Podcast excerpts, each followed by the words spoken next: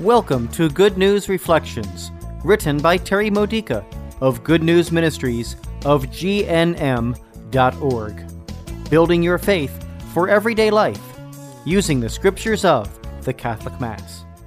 The first Sunday of Lent. Today's theme Wrestling with Temptation. This Sunday's Gospel reading from Mark chapter 1, verses 12 through 15 shows us the first thing that Jesus did after his baptismal anointing in the Jordan River. He wrestled with temptation. His baptism had marked the moment of his complete surrender to the Father's will. As he arose from the water, he left behind his old life and began a new life of ministry. The Father responded by telling him that he was very pleased, and the Holy Spirit filled his humanness. Jesus as God already had the Holy Spirit, but Jesus the Son, who was also fully human, now came fully alive in the Spirit.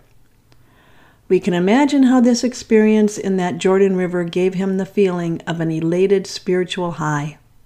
And the next thing that happens is an attack of the devil. The same pattern repeats itself in our lives.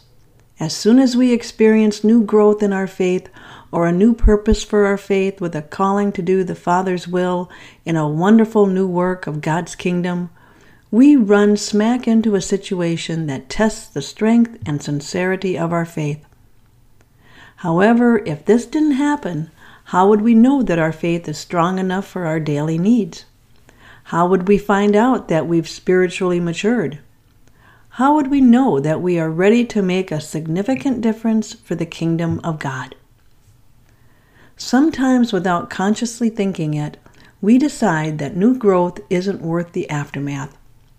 If we're going to be tested, and if we fear that we might lose our battle against evil, wouldn't it be better not to grow, not to partner with Christ in serving God's kingdom, not to aim for spiritual highs?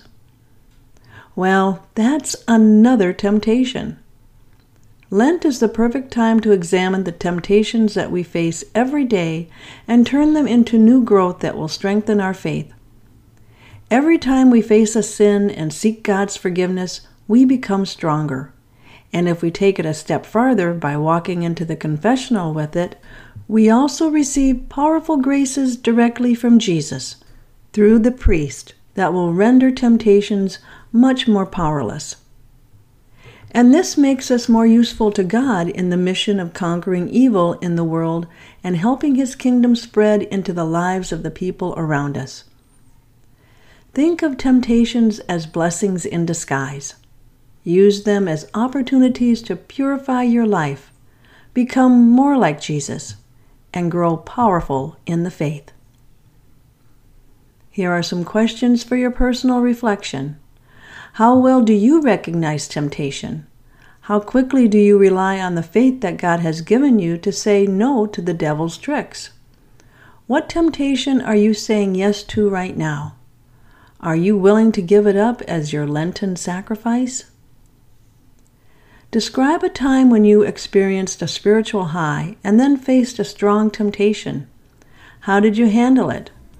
What role did or will Jesus play in overcoming this temptation? This has been a Good News Reflection by Good News Ministries of GNM.org. For more faith builders or to learn more about this ministry, come visit our website. You'll find Good News Reflections available by email and text message, online retreats, prayer resources, and lots more to help you know the Father's love and grow closer to Christ and be filled with the Holy Spirit. Visit gnm.org today.